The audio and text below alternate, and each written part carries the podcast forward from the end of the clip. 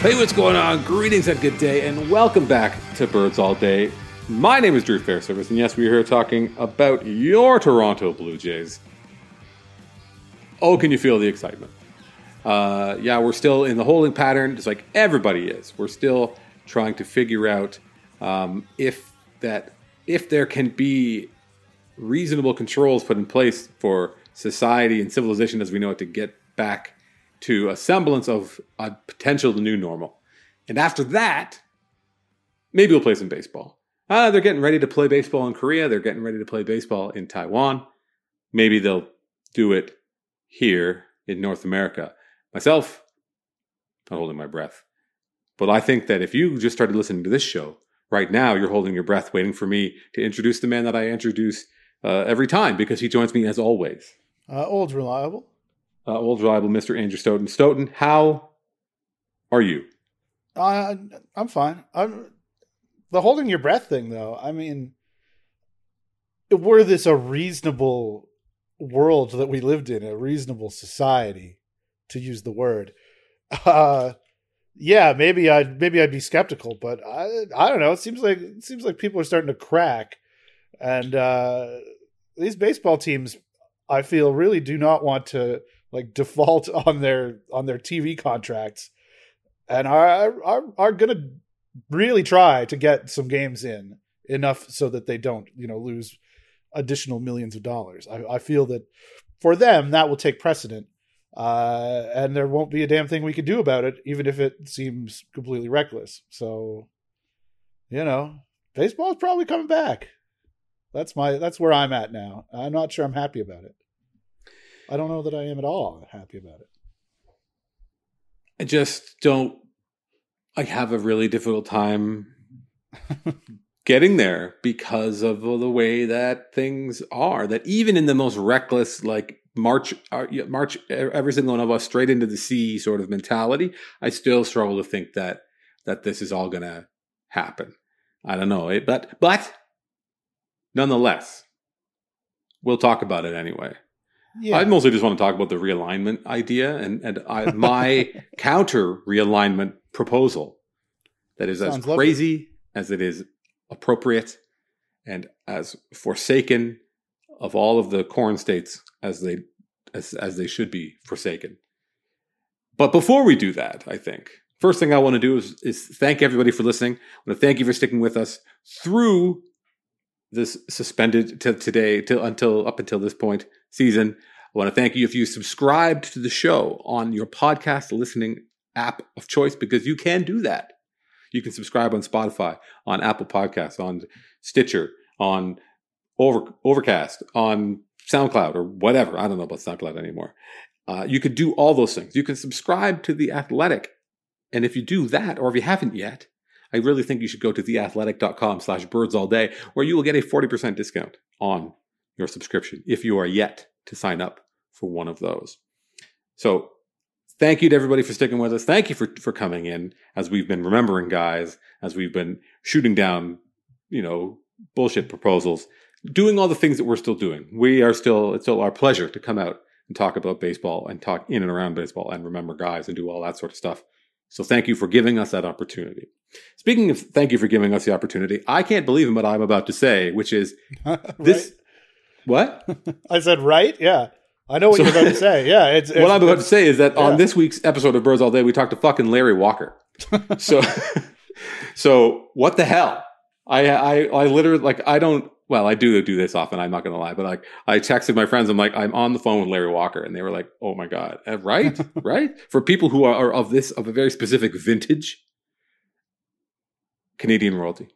So we talked to Larry Walker, who uh, we talked to him not under the best of circumstances, in that his Hall of Fame induction ceremony has been postponed until 2021 because of coronavirus, because of the novel coronavirus, because of COVID 19, and the concerns of putting 80,000 people into a field in upstate New York. Not a good idea. not now, next year. But he's still a Hall of Famer. That they'll never take that away from him, even if they kick it down the can two years. He'll always be a Hall of Famer. Just because it's it used to be you have a bust in Cooperstown. Now you got a little thing on your baseball reference page that says Hall of Fame. So that is the new Cooperstown bust. So you know what? So I think we should stop screwing around. Well, I should stop screwing around. You have not had the opportunity to get a word in edgewise.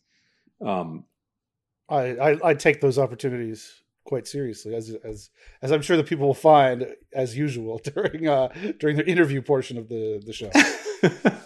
there's there's well, I mean, in this show as a whole is you fighting for an opportunity to get a word in edgewise as I bang on about whatever it is that I've decided is the most important thing that I need to bang on my table and put like on the in the old days before we had Tyler the producer where there'd be weird bangs and loud the, our voices were always way way off because I'm pounding away and screeching and hollering. Let's not do that. Let's not listen to me screech and holler. Let us take a break and then come back and talk to Larry Walker on this edition of Birds All Day. All right, it is our pleasure at this time. I would say it's our distinct pleasure to be joined at this time by former Montreal Expo, former Colorado Rocky, former St. Louis Cardinal, current Hall of Famer, Larry Walker. Mr. Larry Walker, thank you so much for taking the time to join us. Oh, you're welcome, guys. Nice talking with you.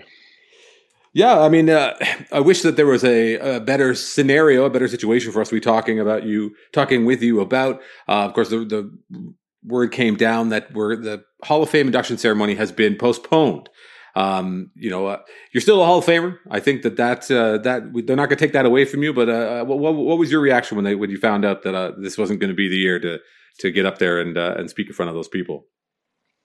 Um, you know what? It, it, got announced yesterday, I guess. Uh, mm-hmm. I, have known about it for a few weeks, uh, talking with the Hall of Fame people, so I kind of had an idea, uh, perhaps what was going to happen. It just wasn't official, and that when that happened, I was pretty prepared for it. But heck, I waited 10 years to get in. I don't think another year is going to hurt me. So uh, I got no problem waiting. Now, did you have a speech written? Like, are you, are you, are you, were you going to be super prepared? Were you going to write it all down? Are you going to get up there and kind of ad lib? Give us a little bit of a sneak peek. You got time now to, it, to, to brew on it. well, well, that's why I texted, uh, I texted Derek the other day and told him we got 15 months now to get started because neither one of us had really started our speech. Uh, I made a, I made a half-ass effort at it and uh, didn't go very well. So uh, I'm I'm I'm grateful actually for the extra extended period of time to get it done. That that's uh, it's probably the best way. Let let let it come to you naturally, right? Let it flow, as opposed to you know procrastinating for the next 14 and a half months, and then in two two weeks to go, being like, oh god damn, I got to do it now. I mean, part of me would rather just go up there and and just wing it and make it quick. Yeah, yeah. That's that's just who I am. I'm not. Uh, one to be up in front of a lot of people speaking. It's not my comfort zone. So, uh, but uh, I, am going to try to write something down. Uh, I don't know if I'll be able to read it correctly when I'm up there. I'm going to be so dang nervous, but uh, we'll we'll see how it goes when when July comes next year. That's uh, an exciting and uh, terrifying prospect. Speaking in front of all those people at that time, and and with two two classes, not, not to put any, any, more worries into your head, but two classes, there'll be even that many more people there when the time comes. Now, you mentioned having to wait, and uh, obviously, the people who watch your career, the people who watched you play, recognized when we when we would see you on the field. They're like that. He's that a. He's the best player on the field. B. He's probably one of the best players in the league. But I feel like it's kind of a common thing with uh, guys who are good at all aspects of the game maybe struggle, at not struggling, but being held back a little bit. I'm thinking about a, a former teammate of yours, for example, a few different guys that you played with, like Scott Rolen, for example. Uh, do you think that maybe as as baseball fans and baseball uh, you know writers, again, they're the ones who do the voting. Do you think that their perspective is sort of changing on uh, on the kind of players who might uh, be worthy of Hall of Fame enshrinement? Well, I, I guess with all the analytics that are are, are out there now, um, I, I don't know much about them. There's some initials to some stuff that I I couldn't tell you what it is. It sounds like uh, some Japanese stuff, uh, as far as I know. I saw one today that's like a WRC or something along that line. I'm not even sure if those are the right letters, but they are. Um, yeah, it is. Yeah. Are they okay? I don't, I don't know what all that stuff is, what it stands for, what it means. Uh, but mm-hmm. I guess um, that that's kind of taken uh, you know it's been taking a hold from the, the new generation that's come in to try to perhaps explain things um, for for people to understand better if you if you know what it all means but and then bring out some some parts of guys games that uh, I think a lot of people didn't exist you know uh, um, and I'm a prime example of that if you mm-hmm. just look at my numbers on paper they're they're okay but if you delve into it uh, you know I, I I worked hard, hard on every aspect of the game so I tried to tried to do every part of what was quite required to play well I tried to do them all good instead of just focusing on one I guess Right. I, I, think that that you're absolutely right, and I, you don't you don't have to be in there delving into these weird esoteric numbers. I think it's the big thing for me is context, putting a player's production into context. This is a guy that played every day. This is a guy that made an impact on the bases. This is a guy that played good defense, uh, and and I think that you can look back and look and look around the league now and see that those are the kind of players that uh, uh, that that are are on winning teams. You know, they make a big difference when you can impact the game in every way, as opposed to maybe being a more one dimensional player. Uh, is is there somebody? I mean, I, you think you joined those those Cardinals teams sort of at the end of your career. There were so many just incredible players on those teams. Uh, uh, you know, what was was that uh, something that you you were cognizant of that you're playing again? Like you got Pujols, you got you got uh, you got Rolen, you got Jim Ed, Jim Edmonds, and obviously a Hall of Fame manager. Just like a a really um, star studded lineup. Well, just you know, without even without even all those players you just named, um, mm-hmm.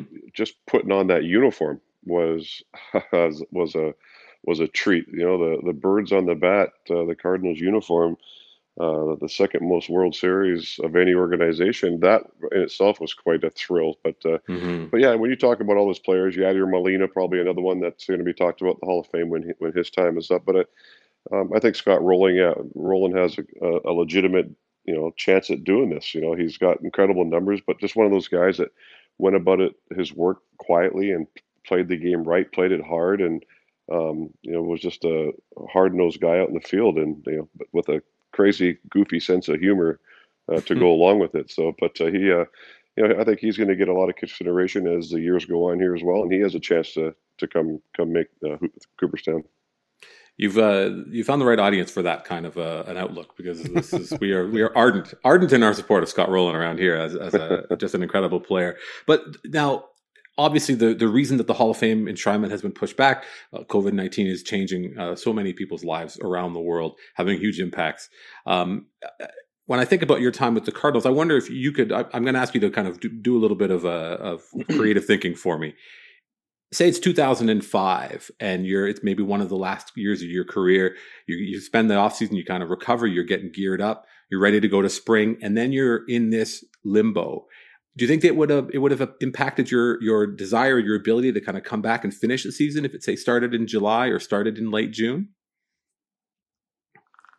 uh, well i don't think you have a choice if i understand the question you know if they do just decide to start this season up, maybe play half a season, or mm-hmm. uh, I don't even know what they're honestly doing. I've I've read a couple things, but I'm not really believing anything I'm reading. So, mm-hmm. um, but uh, you know, if if the league decides it's it's go time, then uh, yeah, I think you you know it's it's it's going to be tough because the players and pitchers are going to need basically a spring training again. So mm-hmm. there's at least four weeks right there, I'm guessing, uh, to get the pitchers ready and the hitters ready. So, and and then you go out there and and play basically a, a it's almost like a short season rookie ball league and yeah and, and, and try to make the best of it uh, i just think about the that that mental burden almost when you're when you're having to kind of stay sharp and stay in shape and just wonder and wonder and wonder for me you know you start thinking about that golf course it's just you know that you live on maybe you'll spend a bit more time out there than time in the gym or time in the cage uh another thing actually so obviously you're known around canada as a canadian player playing a canadian team but Coors Field, something we talked about a little bit earlier, was context. So many, so many people talk about uh, the home and away splits. Um, you know, the differences of hitting at home, hitting hitting on the on the road. Uh, one thing though, I think where people are starting to say more and more, uh, and I'd love to understand your perspective, was it's actually harder to hit on the road when Coors Field uh, uh or even Mile High was your um, was your home ballpark just because of the differences in the in the way that the ball you you have to react to the ball and all that all that other stuff. Was that your experience, or was it just you know you see the ball and you hit it, and when if it's there, it's there? Well, like, there's been a lot of talk about it. You know, if there's if there's truth to it, which there might be, uh, then I guess it's it's true. But uh, mm-hmm. you know, I think you know, as a as a player, then uh, it's it's something I never thought about. You know, you you, you knew things were different. You knew it was, mm-hmm. you know, it, it, was beneficial to to hit at Coors, obviously, and um, you know, and thank thankfully I hit there. Else, else, you know, we wouldn't be having this conversation right now. True. You know, but but it's you know, baseball's different than the other four, three major sports. Uh, of the four major sports, it's the only one that has a different field in every city. You know, the dimensions are different, the fences are different, the lightings are different, the backgrounds are different. Whereas, you know, hockey, football, and basketball, the dimensions of the playing fields are all exactly the same. So, you know, it's just the way baseball is unique that every ballpark's different and they play different and they benefit maybe a hitter or they benefit maybe a pitcher. So I, I, saw we saw earlier today Christian Yelich, who was uh, won the National League MVP, was talking a little bit about launch angle. Now you've spent some time as like a hitting instructor, not necessarily a full a full time coach. Uh, is that the sort of thing that that you would be interested in and, and looking at at that those kind of nitty gritty details? Or I mean, you seem like a very pretty natural guy. Like you know, go up, stay in shape, go up, see the ball, hit the ball, and, and work on your swing. And uh, we were talking about it off the air: your golf swing, your your hockey swing, your uh, your baseball swing. Uh, you know, is is do you think that this whole launch angle thing is a little bit overblown, or, or do you think there's some merit to it?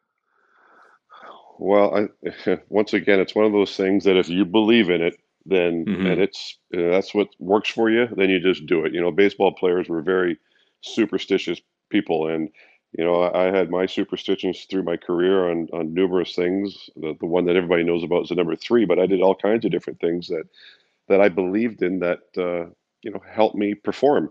And if you believe in this launch angle, and that's something that you think gets you over the hump, then you know go for it. You know, I got no issues with guys that do it. I don't think it's something that that interests me. Um, I don't want to say I'm old school, but I you know I was you know I was taught by Ralph Rowe you know back in the mid 80s who basically said what you said a minute ago kid just go up there and see the ball and hit the damn thing. So and that's you know i tried to simplify it to, to that effect as best i could. Uh, so i know as i mentioned being a, hitting instructor yeah, I know you had the opportunity uh, a to work with Canada and also to to do some some work with the Cardinals. Is that something that as as you know, a now you've got this Hall of Famer thing, you can maybe ask for a few more bucks, but also uh, maybe as you get a little bit older, is that something that getting back into the game in that depth? Uh, there, do you have any interest in that? Is that something that's maybe in your future? Not really. I, am I'm I'm, uh, I'm I'm happy doing what I'm doing, which is whatever I feel like, and uh, um, I, I don't think I can translate how I approached hitting and what I did and what went on uh, in my head because that's that's the, the, majority of the game was played in my head, and it's tough to teach the mental part of the game. Uh, so many people don't have it. They you know they rely on uh, on going into the video room and breaking down their swing into so many parts and and uh, I just don't have uh, I don't think I have that ability to teach correctly. So so I, I, keep it minimal and I just do you know the, the only uniform I put on right now is a can, Canadian uniform when when stuff comes up with them and I'm able to join the the, the, the Canadian national team and I I thoroughly enjoy doing that when I get the opportunities. I guess in a short like tournament, it's it's there's not as much of that. Let's break everything down as opposed to just sort of being in there, almost just sort of being a mentor, mentor, and working just working with the guys who are, who happen to be there at the time. Yeah, pretty much. You know, guys, you know, we we don't often play uh, in events that uh, the guys have been sitting all winter. Now they're getting back into it. You know, they've been mm-hmm. playing.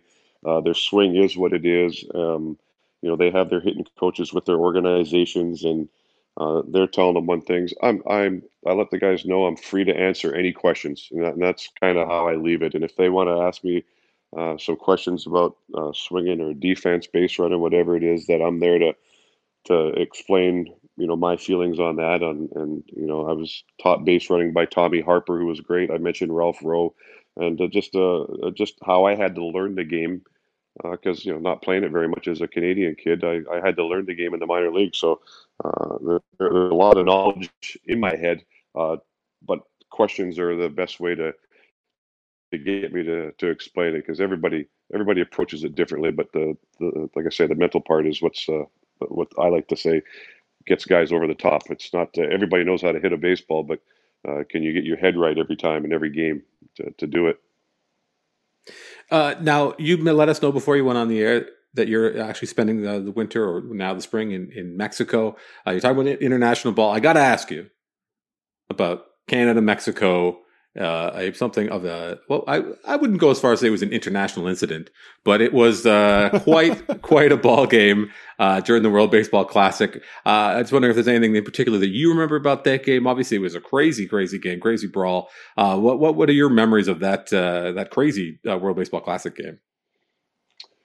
Well, like I say, we uh we joked around after the game. I think I said it was the uh, it was the Beavers against the Chihuahuas is what it ended up turning into. You know, the Canadians and the Mexicans, and um, and it like I say, you got you got a bunch of hockey mentality wearing a Canadian uniform. So uh, these guys, uh, the Canadian teams that that we throw out there are not small guys. These are some monsters, and and they don't back down from anything. So uh, you know, when when the when the chance came to go out there and throw down, the guys weren't afraid to do it, and and uh, and, and, away we went. And you know, the, the, the great part was, or, or, actually turned out not to be great, but we were staying in the same hotel as Mexico too. So, you know, the game the games end after we go out there and do our tussling and wrestling and stuff, and and then we got to figure out how we're getting into the hotel. So security was all over the place. One team was allowed in before the other team, and just it was it was kind of comical actually, but it, it was enjoyable. That's wild. That's a wild time. I, I, I don't know about you, but I love the World Baseball Classic. I look forward to it coming back, just like I think we all look forward to regular baseball coming back. And more than anything, we look forward to Cooperstown 2021 when you get to give a speech that will make you very uncomfortable. But that's not what we're, what we're excited about. We're excited about you getting recognition for an amazing career in baseball. Larry Walker, thank you so much for taking the time to join us. Uh, have a great night. I appreciate it. Thank you, guys. All the best. That was awesome to talk to Larry Walker. We're going to get back to more birds all day in just a moment. But before we do that, I want to talk about the Black Tux. The Black Tux believes every groom deserves a better experience when it comes to finding formal wear, a suit or tuxedo, for their big day. Did you know the Black Tux was actually started by two guys who had one of the worst tuxedo fittings you could imagine? It turns out they aren't alone in this frustration. Just listen to these one star reviews from competitor tuck shops that shall not be named. Go elsewhere. This place is pretty terrible unless you're dressing like your grandpa for Halloween. We felt weird buying a suit from somebody so unhappy. We were afraid his bad vibes might follow us on our wedding day, so we left. What I love about the Black Tux is that they have an easy online ordering process that brings your suit or tuxedo straight to you. Just pick a style at theblacktux.com and request a free home try on so you can feel the fit and quality before you commit. And if online isn't your style, the Black Tux has showrooms all over the country where you can find your fit and plan your look. From there, they'll ship your order two weeks before your wedding so you can check it out one last time. Talk about commitment. Whether you're buying your outfit or looking to rent, you won't find a formal wear experience or designs like the ones you'll find at the Black Tux. So if you want your wedding to be remembered for the right reasons, order your suit or tuxedo at theblacktux.com and enjoy 10% off with bonus code Jays. That's theblacktux.com code Jays for 10% off your purchase. The Black Tux, formal wear for the moment. All right, that was awesome. Thank you to Larry Walker for making time out of his insanely retired, wealthy guy uh, lifestyle in Mexico, playing probably 36 holes of golf and getting a sunburn. Bless him up. Uh, that when when he was announced, uh, people may remember that he was wearing the SpongeBob shirt. I don't know about you, but that vibe came through the phone so strong that my guy is just chilled out and having a good old time in retirement. Living the dream. Living the, the dream. dream. Yeah. Living the dream. Yeah. All you got to do is uh, work your like knees to the bone for uh, 20 years playing big league baseball. Go run through an enormous unimaginable number of gauntlets to achieve that, to translate your natural gifts and hard work into a, a lucrative career. Learn, learn the, the game in in the minor leagues because he you know he can't really play in Canada. For Make it up on the fly because now said, you're the yeah. you're the first uh, former WHL goalie to ever make it to the Baseball Hall of Fame. I don't know if he ever actually got to play um, in in the WHL. I know he like went. Did he go to Regina?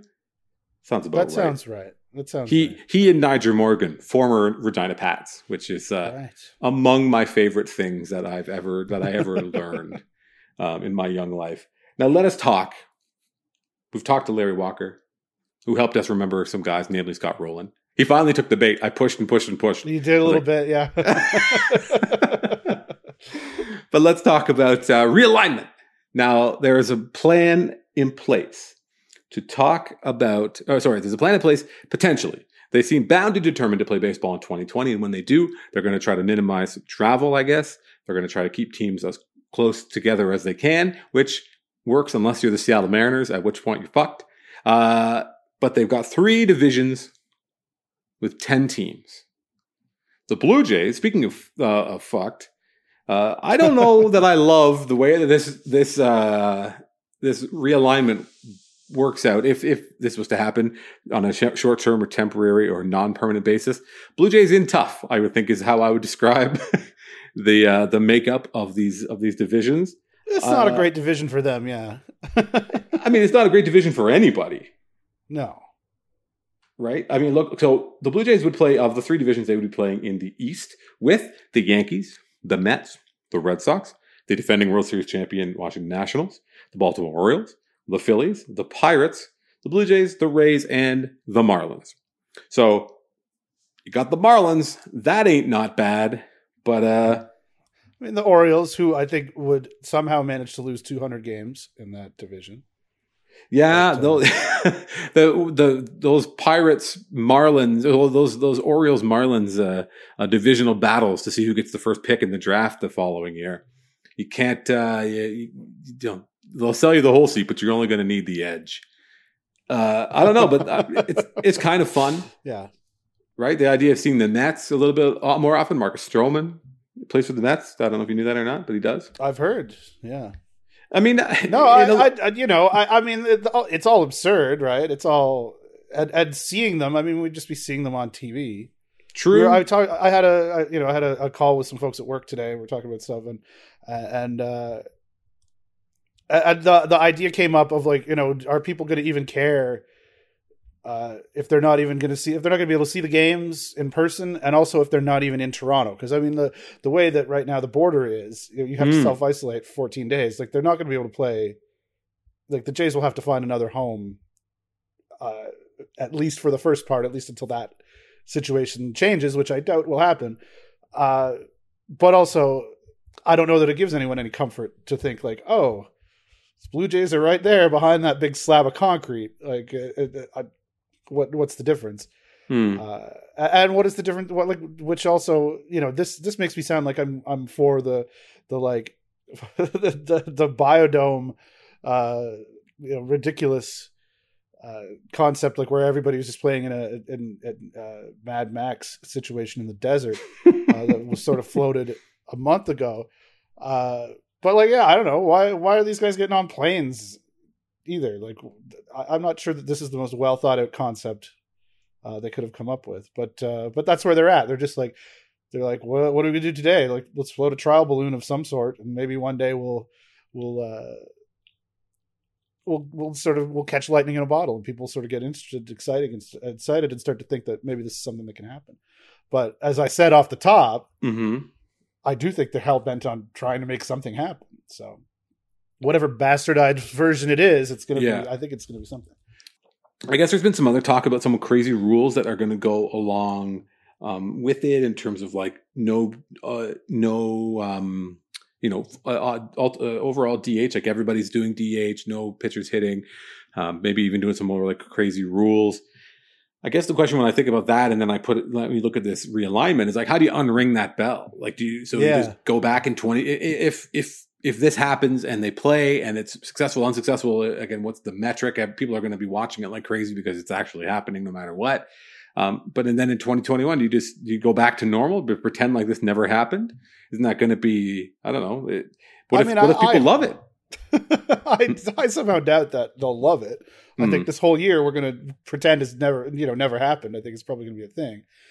But uh, but also how like how do you tell the Mets and the Nationals, oh by the way, we know you haven't constructed your roster to have a permanent DH. hmm I mean, the Nationals are fine because they're fucking good, but like, you know, uh, that that doesn't seem quite uh quite in the spirit of fairness to just be like, oh, by the way, you're playing with the DH now. Uh, pick your pick your ninth best position player, and he. I don't know. Did you see some of the guys the Nationals signed this winter? They are set up for the DH for no reason. Even the obvious one is that they signed Eric Thames, right? So they are like, boom, DH right there. But they signed right. like a bunch of old guys who were my maybe first baseman at best. They still got Ryan Zimmerman kicking around over there. So it's not the Nationals that I would worry about. But no. I, I, I think your point is a fair one. So if you go back, like, oh yeah, you guys had to fill in with a, with a, you had to sign a DH type. I mean, even that, like that, that for one, I don't even know that that exists anymore. But, but, but do you want to, you got to turn that tap off now? So if, because if, if you're, if you're the owner, you start salivating thinking about all these extra games against the, the Orioles or all these extra home games against the Yankees and, and, and the Red Sox. And same with thing if you're the Phillies, uh, you know, you've got all this, this, this lucrative bounty coming in when you are, you have kind of, in a way won the lottery because you get to have the Yankees and the Red Sox in your division and you, and you get everything that comes with that. Yeah. And, and how do you, how do you ask them to make transactions with you know, in a year where they're playing with the DH when it's going to go away. I don't like, like mm. you say. I don't know if you can unring that bell. I, I, I, I am like a like I don't need to see pitchers hit. I know a lot of people have a thing about that. They like it.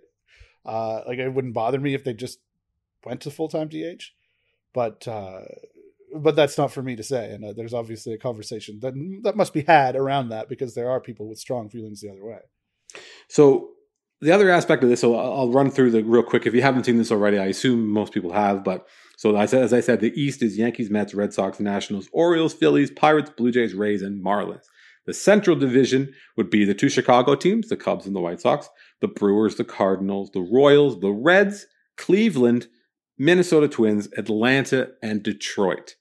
And then the West is the Dodgers, Angels, Giants, A's, Padres, Diamondbacks, Rockies, Rangers, Astros, Mariners.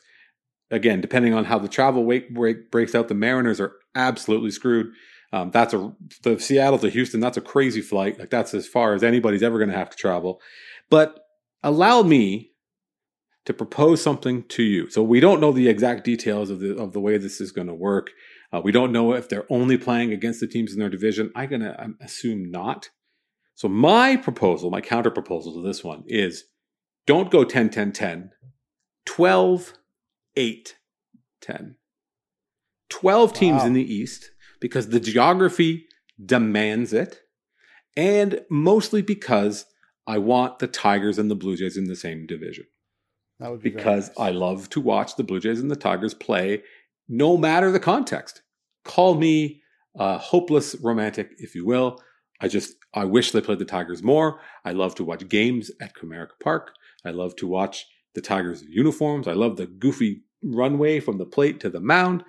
Let me watch the Tigers. That's what I'm trying to tell you. And they're bad, so whatever. but I yeah, I could get behind that. I know a lot of Blue Jays fans will be able to get behind that too. I I've been, you know, uh, since it's been remember some guys for the last several weeks. I mean, mm-hmm. you go into the the archives and the Blue Jays history. There's there's a great fucking history there between the Blue Jays and the Tigers. I'm not telling anybody anything they don't already know. Mm-hmm. Uh, but yeah, I would love to absolutely see the Jays and Tigers. And, uh, you know, I, I, your idea is ridiculous, obviously on its face, but uh, uh, but yeah, uh, the the geography does sort of demand a different solution. It's a even. I would voluntarily put the Jays in the Central. I know that a lot of Jays fans would agree with me on that. Get them the hell away from the Nationals and the Red Sox and the Yankees.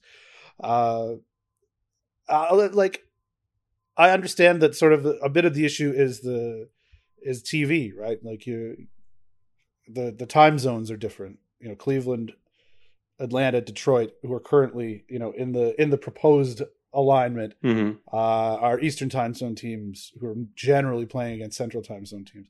Uh, so you know that means that there's games starting at six when Kansas City visits Atlanta, or there's games you know.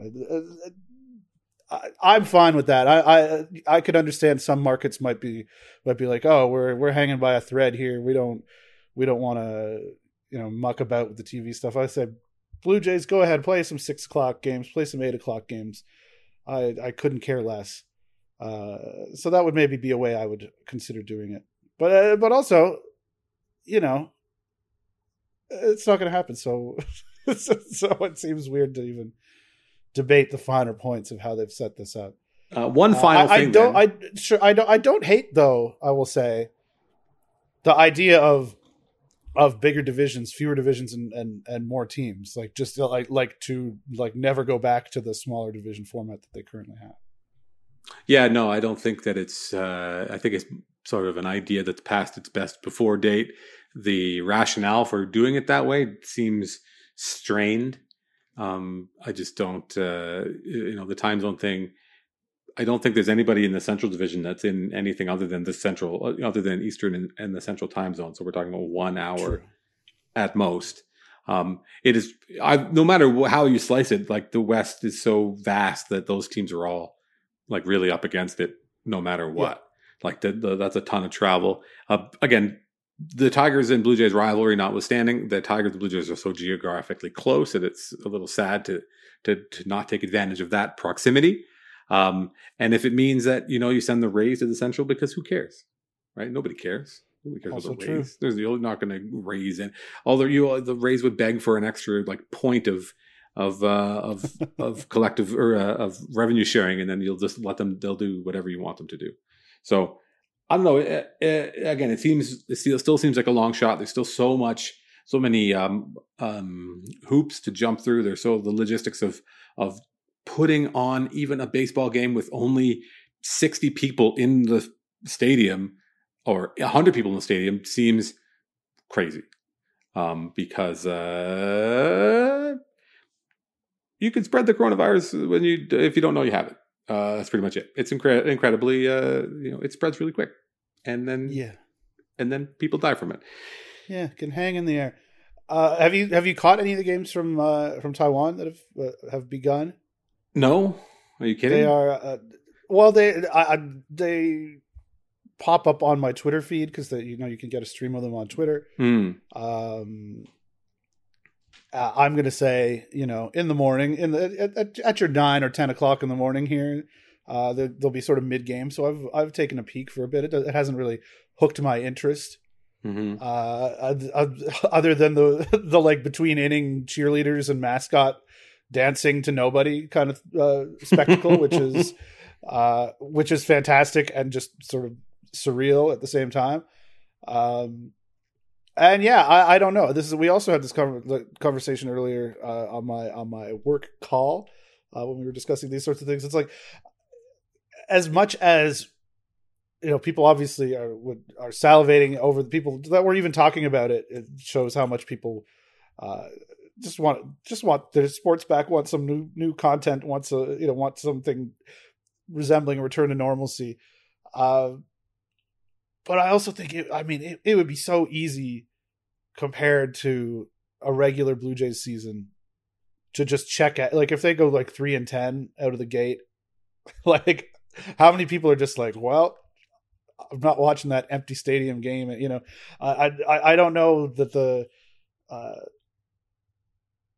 that the luster of it, the that the novelty of it will uh, will sustain for a hundred games of whatever the hell it is they're going to have to do to play in those empty ballparks with you know no crowd noise and and just bizarre, you know, guys high fiving or not high fiving after you know after good plays in the dugout, and then it's just weird silence, and and you know everybody just sits down. It's it's just uh, from the little taste I've got out of the, the games from Taiwan that I've caught, you know, very little amount of, of uh, Well, look at, but it, it's just I don't know. I, I could I, I could see it being a better idea in theory than in practice, and also maybe not a great idea in theory.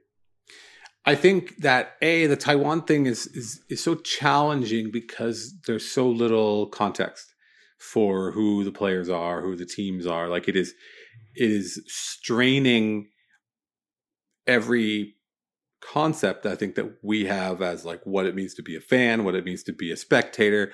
You know, you're just watching motions that look familiar as much as that. Like that's the only thing is like the actions of baseball look familiar, and you don't need. I, I thought I saw somebody. It might have been um a former ball player, or someone like that. It was like don't don't uh don't you know try to turn yourself into some kind of like armchair scout who's trying to compare what you're seeing in Taiwan or Korea to what's in the big leagues. Just like sit back and watch it. It doesn't have to be the same. It doesn't have to, it doesn't mean it's better or worse. It's, you know, the same things that you would apply if you were a college football fan or you were a, an OHL fan or, or, or just like watching men's league or wood bat leagues in the, or not men's league, uh, um, uh, like wood bat leagues and, and anything like that. It's just you're enjoying the sport, you're enjoying what you like about it. But by stripping so much of the atmosphere out of it, you're you're you're really laying bare, and especially when it comes to, to big league baseball, I think that's you're really asking people to kind of uh, you're hoping that there isn't a lot a bit of a period of self examination where it's like, what is it that I like about this? When these sudden elements that are in some ways extraneous to the game, but they're not extraneous to the to the experience. If they're missing, what is it that I'm really into, and what is it that I'm really getting out of this when it's it's stripped bare like that? And and, and I just really wonder if it's going to cause um, uh, uh, almost like a like a feel, especially if the, again if the, if the outcome isn't your, what you're after. So if, if, what do we like about sports? Is it we like the competition, we like the having the emotional investment in the outcome of a game? Is it the transactions and just having something to talk about? Um, but like I feel like that seeing it in that naked form is it's like how like I don't know like naked men are disproportionately tall and like you don't there's no way there's no way there's no belt to like cut them in half where it's going to be like wow this is so weird it's almost like uncomfortable it's like the uncanny valley of uh, professional sports and being a spectator. I don't know. It, it'll be really interesting yeah. to, to check it out and to, to, if, if it comes to that, to kind of evaluate what this experience means as a fan. Yeah, you know, pageantry has, uh, has its place, you know, uh, I want to, I want to hear that Champions League song just like everybody else. I don't want to look like, you know, watch like it's a fucking inter squad practice intra squad practice. Well, there was a lot of uh, talk recently because uh, it's I guess four years since the the Orioles played that game uh, in front of no fans because of uh, mm-hmm. civil unrest. I believe is the uh, the, yeah. the whitewashing term that we're using for uh, for what was going on in Baltimore at the time. But uh and it was weird. That was a weird game, but that was like a one off like oddity. But would you want to do that every day? And are you doing that every day? Because we, the one thing we talk about so much in terms of baseball is like, oh, it's the soundtrack of the summer. It's the soundtrack. You just kind of put it on. It's like background noise, but it's like, it's not background noise if it's just like the voice of an announcer and then the crack of a bat and just on field chatter a little bit. But then I think you also realize how little on field chatter there is in a big league game because they're all fucking professionals who do it 160 times a year. So they're not up there like, hey, batting every single inning and every single plate appearance. So I don't know. It'll be, um, It'll be something. It'll be really something if it gets to that. And uh, you know, obviously, it, it reminds me. It makes me think of like. Have you ever seen clips on on on the YouTube, as I like to, or uh, like uh, of uh of like sit laugh track sit sitcoms with the laugh track removed? Mm-hmm. How jarring it is, and how the pace is just all wrong, and how you know it's all it's it's so responding to to that laugh track or it's all or you know when it's faked it's like it's geared to it at least if it's not a you know i prefer my sitcoms to have a live studio audience frankly I, I, uh, like but, alf uh, you prefer like alf to be to be recorded in front of a live studio audience well, i mean uh, apparently that set was just a nightmare i think uh, you know a lot of the, the puppet was a bit of a prima donna and i think that it, that, that apparently it was really difficult. You know, you're, you're, working with puppets. I don't think you want to do that. I think that, that's what they say. Don't work with puppets, children, or pets. Isn't that what they say? Something or, like or, or or think about the just... the studio audience that had to go home uh, go home disappointed when uh, when they went to see a shoot a, a, a filming of uh, Mr. Belvedere, but they had to shut down production because the guy that played Mr. Belvedere just sat on his balls, and they had to shut down for three days. I actually I uh, I was I, I read uh, a friend of mine, John Semley, uh, is a, a, a, freelance writer. You see him all. You'll see him around in the mm-hmm. in the publications. But he wrote a book on the kids in the hall, uh, which I read relatively recently, and he, he sort of starts it out talking about going to see a taping of some. There was like apparently a CTV uh, sitcom that was sort of made specifically for Dave Foley in a way that like he could like he he had that thing i don't know how much you know anybody knows about the this minutia of dave foley but like he uh, for a while he had child support payments that he claimed were based on like an income that he was no longer making. So he was like, I I can't come back to Canada because I, you know, which you know, you raise your eyebrow about anyone uh, not making his child support payments, but Mhm. uh, but apparently the the the story, which is how the book begins, is about how they got, got together, made this. Uh, put together this sitcom in a way that he could uh you know his income his salary would like go to help the to help fund the the payments that he hadn't been paying something like that Don't- Mhm. i'm not trying to slander i'm just trying to remember the details uh and john talks about going there and i think he was writing a piece for for some publication uh about kids in the hall at the time and so had more access but sat and watched the sitcom being filmed. And just what an excruciating sort of tedious experience. Uh, just what a nightmare of a of a situation it was to be stuck with these you know these strangers who you know you're getting served shitty pizza and watching these actors just do scenes or do lines over and over again. Mm. and just what a what a sort of soul crushing experience it uh it all was. Uh so you know god bless the uh the live studio audience.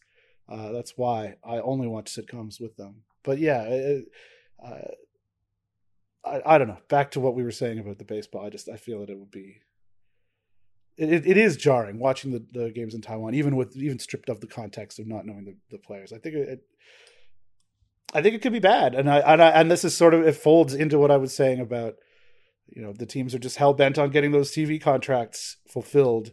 I don't Mhm. know what the language in the in the contracts might be. I saw somebody say like the NHL was like, oh, they have to hit seventy percent of the games, and they'll get their money, or or I you know I have no idea what the actual deals are in MLB or any other league, but Mhm.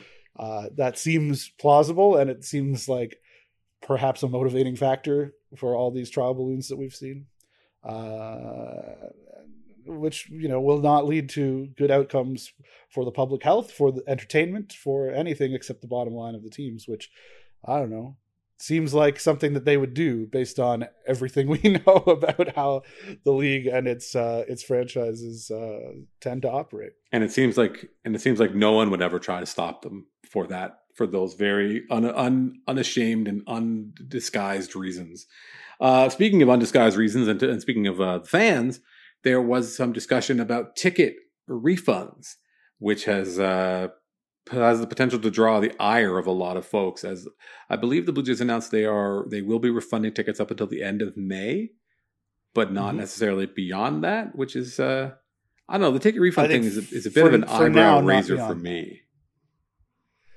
Uh, yeah, it's.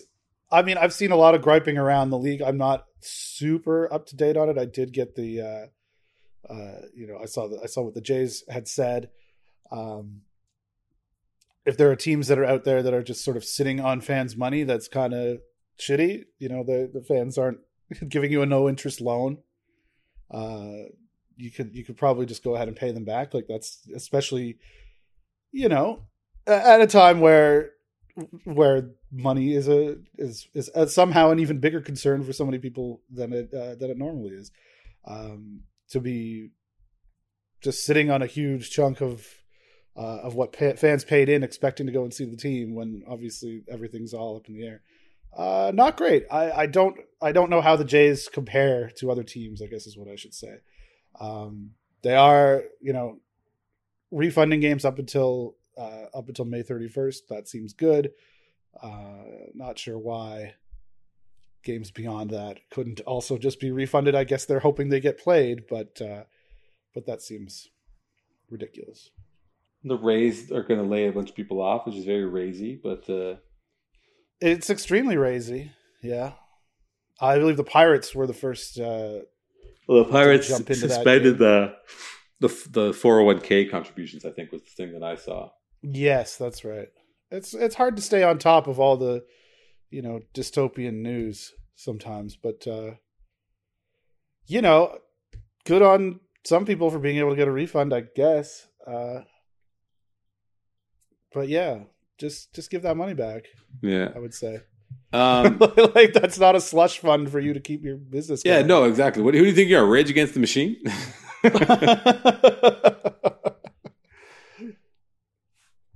know. I don't know. I wish there was more baseball-y stuff to talk about, but even that. Oh, there like, was. There was. I, I, did want to talk about the. Uh, well, you wrote a piece, of, a, a, Vlad religion piece that we should probably talk about. Oh, we could do that. Uh, yeah. Well, what did you write about? Well, I just I wrote about like we're. I feel like we're almost back to where we were just about a year ago. So Vlad Vlad Guerrero Jr. would have made his big league de- debut uh, one year and like a few days before our time of recording. But before that, it, everything was all like blue sky. What do they call it? Like a like a green field, right? We're just project. It's all just projection, projection, projection. And now I feel like we're back there again in terms of imagining what he would be doing now, or what would like what would Vlad Guerrero Jr.'s numbers be right now? Would he be crushing? And it's so if if you take your, the time to think about that, you'd be like, you know, if you if you're so inclined, it's like, yo, he's definitely he would definitely have figured it out you know, he's in, he was in better shape, all the stuff. It would he would just be just banging it out. But then, like little things, uh, you know, I feel like any fan, anyone who follows the game and knows uh, how, how talented he is.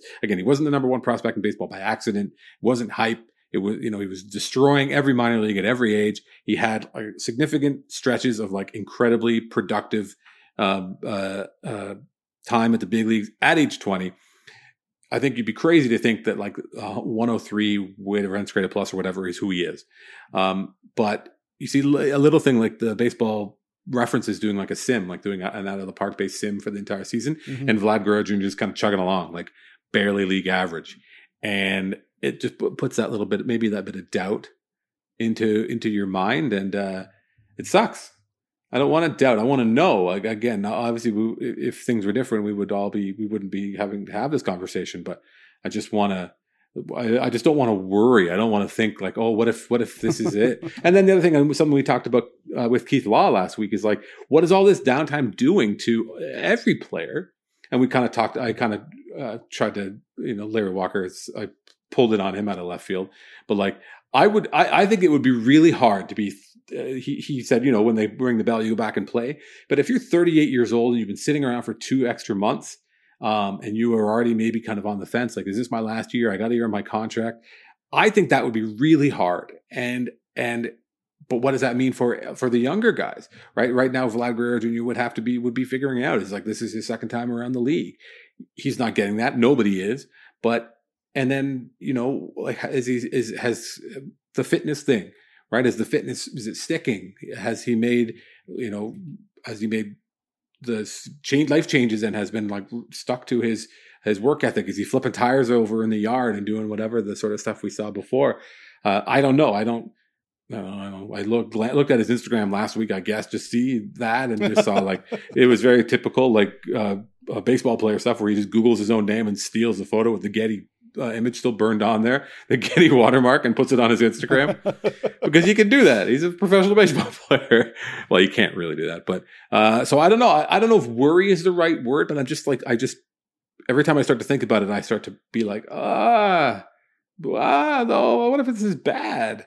And maybe that's body shaming. Maybe that's just overreacting to this the way that his season ended. But it's it's a little you know, maybe it's bigoted that I don't worry about worry quotes about Bo Bichette as much as I do about Vlad Guerrero Jr. But uh, um, I, it's just uh, it's something that's on was on my mind, and I finally got it, wrote it out. I've been sitting on it or struggling with it for weeks. That's how this goes now. By the way, for me, when it comes to like writing stuff, it's like torture to get it out.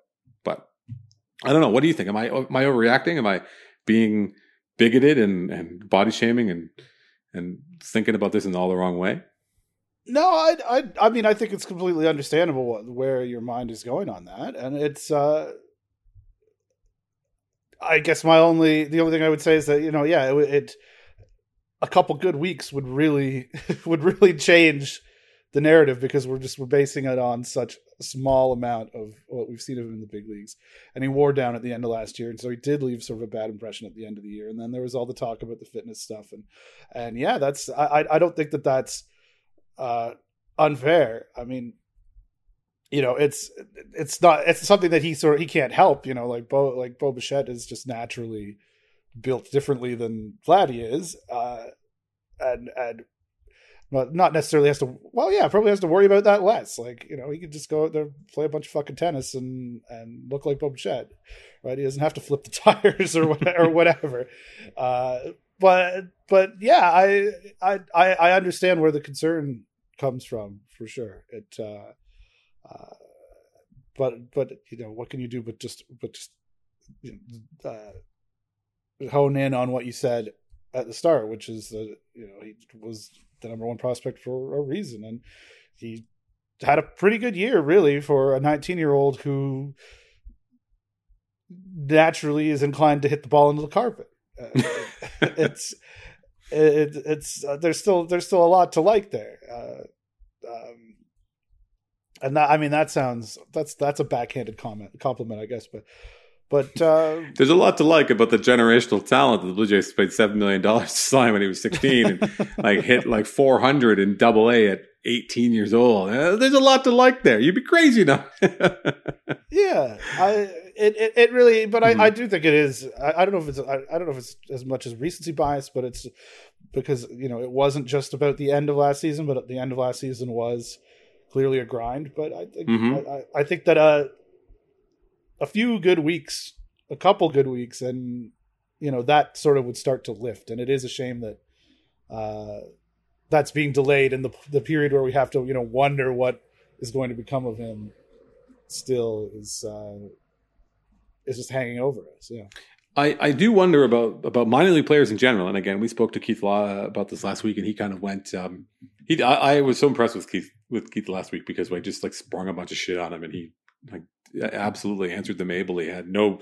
He could have just been like, "We just sell my book here," honestly.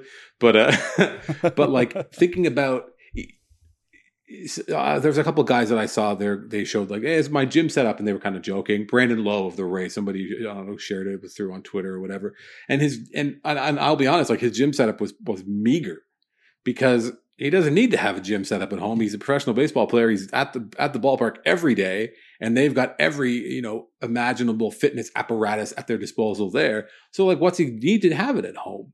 right? And he probably goes to the gym, or if he lives close by to where the you know, which which a lot of those guys do. That's their gym. Now, you know, you see some some players have ridiculous setups. Marcus Stroman has a ridiculous gym. He's got his own logo on his gym uh, on his all his weights, um, which is you know on brand. Um, but like that that'd be tough, right? If if you're not if you're not set up for it, and and if you are in fact abiding by um, by by the the physical distancing rules and and the secure in place that are in place uh, across different parts of the United States and Canada, um, it, it might get tough. And even the discipline. I mean, you know, the, the the combination of like doing what I was doing, which is like fucking kitty litter curls and stuff like that, and and like I my my number one uh, exercise piece of exercise equipment, I had to I had to get rid of it because I needed to use the cat litter. So I had to open the box, and now I can't do like chest presses with it because I'm dumping cat litter straight into my mouth if I do, and like doing hockey stick lat pulls or whatever, just bullshit. Uh, I don't have anything in my house. I, I, actually have went out of my way to, today to secure something. So uh, because I've completely fallen off. Um, it's all yeah, just just do the do the Iniesta workout. I don't know if you caught that. We're just doing lunges around the house and shit, and like.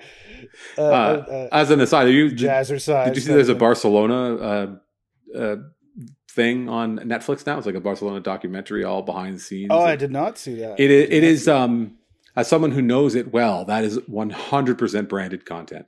Like it is like the the last dance is is pretty much branded content for like the Jordan brand. Apparently Jordan gets ultimate like final say on everything that went in. oh, in. yeah, it's like his production company. Well, that that footage he sat on, right? The all that all that stuff they shot in 97 he just sat on it. He wouldn't let it out. And now they finally given it out. He gets the final say. He shows up in his goddamn t-shirt and he's like, let's roll and uh, smoking yeah. cigars. And I mean, it's still very entertaining, although Michael Jordan has like the least amount of interesting things to say uh, compared to anybody. But uh, the Barcelona thing is like hundred percent branded content. It's also it's also very like that thing is really interesting for me to watch in that in the in the normal times. Like the the degree to which those guys are famous and the degree to which people are like insane about Barca is so beyond what anything I would ever be able to get my head around. Like to be, you know, there's that Dennis Rodman quote about, you know, I play the game for free. I get paid for all the shit in between. That's me mm-hmm. thinking about like what it's like to be Leo Messi, where like people are lining up at the stoplights between his house and the and the and the uh the Nou Camp just waiting, and like he stops at a red light, and then they bang on his window, and he signs autographs on the of the window of his car. It's crazy. I can't even. Imagine Yeah, that is- like. No, that's yeah. I mean, hey, come come to North America, Leo. Nobody will recognize you here. And that's that. That's why I I get when guys like Thierry Henry and stuff do it. Like imagine being Thierry Henry. You're so rich and you're so good at, at soccer. When he when he was playing for New York, like we saw, I saw him mm-hmm. in the when we worked at the at the score at the the old office the, with the hotel. They stayed there. I saw I saw Thierry Henry in the fucking lobby. Like what a shitty hotel for Thierry Henry to be staying in. The guy. But he's like, Yeah, whatever. He could just like live his life, right? I mean, that would be so awesome. How many times do you think Thierry Henry gets recognized in New York? I'm going to guess not a lot. yeah, not a lot. Probably not a lot that Henry gets uh, recognized. I agree. Mon- Montreal, I mean, he's the coach of the Montreal of the Impact. How? I mean, that sucks because why would you want to do that to yourself? But uh, bless, bless Thierry Henry. That's about all I have to say about this. So you were just talking about the Barcelona, the branded content. I, I feel Sunderland till I die. Perhaps not as uh, uh, as much of a guiding hand from the club. Oh dear God, no, no, none of those people would sign up to like allow that stuff to go live. That apparently they didn't want to do season two because of that, because it just exposed so many yeah. people. Sunderland t- till I die, so good, loved every second of it. Uh, I don't know if I'll go back to the Barca thing. It's a little bit like I don't know.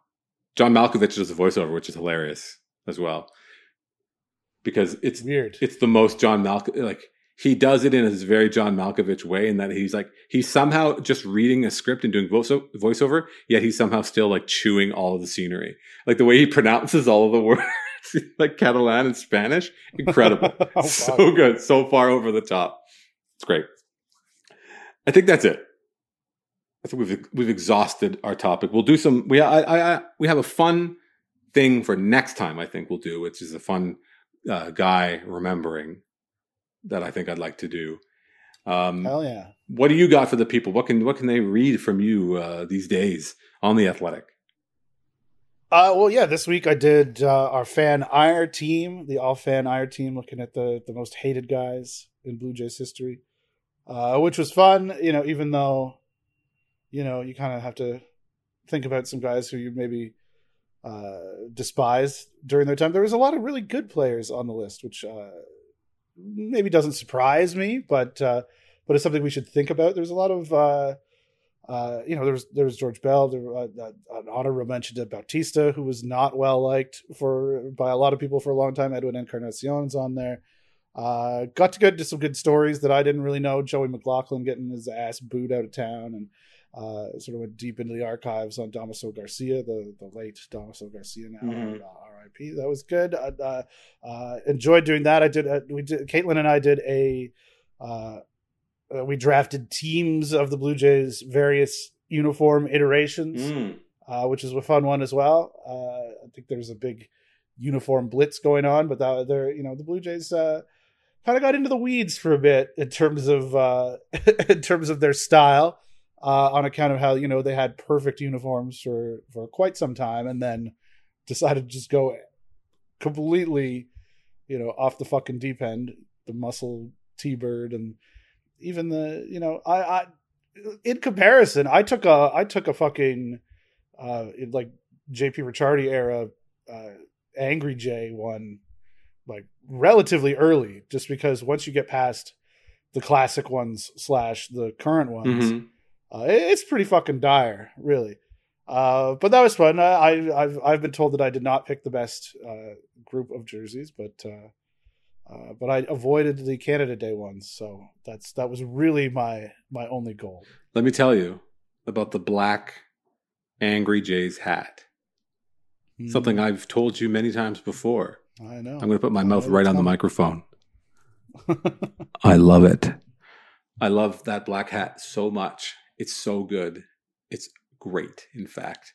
Uh, it, I will note, for the record, noted teen Bo Bichette, who's been playing as the Blue Jays in the MLB The Show thing that all the players are doing, always puts them in those black uniforms.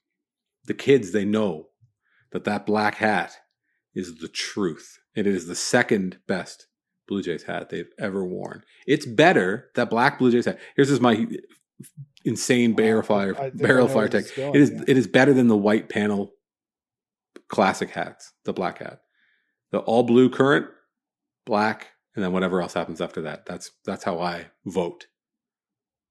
Not the toothpaste tea. Okay. Toothpaste tea's trash. No, the toothpaste is terrible. toothpaste tea's trash. That angry blue jay, that one, perfect. Love it. Every love every second of it. Your your fan ire team is is good because it's got like real players on it. Like I was thinking about who are the guys that I hated. Oh God, the guys that I hated. I hated uh, Dave Hollins. I just it made me so mad. Dave Hollins when the Blue Jays signed him Yeah. because he was just washed and he was like an obvious like crony of Jim Fregosi's. And uh, yes. and uh, uh, David Eckstein. Oh man, that made me mad. Every time he took the field, I was like, great. "Get him out of here! Get him out of my sight!" He could barely throw the ball across the infield. Like, oh, it was, hor- it max was horrible. effort heaves in his jersey that fit like a goddamn parachute. No, out of my face. yeah, I didn't care for that. Either. out of my face. Yeah, I tried to I tried to separate myself from the the exercise because there there are definitely ones that I I'm like, well, I hated that guy, but I didn't want to make it about me, which is you know difficult for me. That's but still that's because you're a professional. Laura. well, to. I am not. Um, all right, that no, that's cool. Uh, And then we got we got some fun stuff coming up next week Cool. as well. very exciting. So, assu- assuming that I've finished that. uh, as Stoeten uh, thankfully or delightfully plugged for me, I, I put out a new version of the newsletter. So if you go to fairservice.substack.com, you can check that out. You can subscribe and you get emails when I write new newsletters, which is like once a month at this point. Uh, when the season starts, it's much more, uh, much closer. It's more like once a week and sometimes even more. And also, as I mentioned, I think I mentioned before, I was on the Productive Outs video, uh, uh, Old School Player of the Week last week, which was a lot of fun. So you can go to their YouTube channel, just search it on YouTube or, or look up uh, Productive Outs on uh, Twitter, and there'll be links to it there. And we had a lot of fun, and I had a lot of fun with the guy, the the other Jose Bautista, um, which was which was fun for me. But uh, so we can go check that out. And as we mentioned before, you can subscribe to the podcast on every podcast listening of you of choice. It is outside the paywall, so uh, if you don't subscribe to the Athletic, you can still get the podcast. Can't recommend highly enough theathletic.com slash birds all day. Subscribe to the athletic get everything all this all this really fun stuff people are really doing some fun and inventive and creative things um, uh, through this period without any sports so go and check that out until next time i'll say thank you to andrew stoeten. Say thank you to larry walker. Hell yeah. i'm going to tell you that my name is drew fairservice and we will talk to you next time on birds all day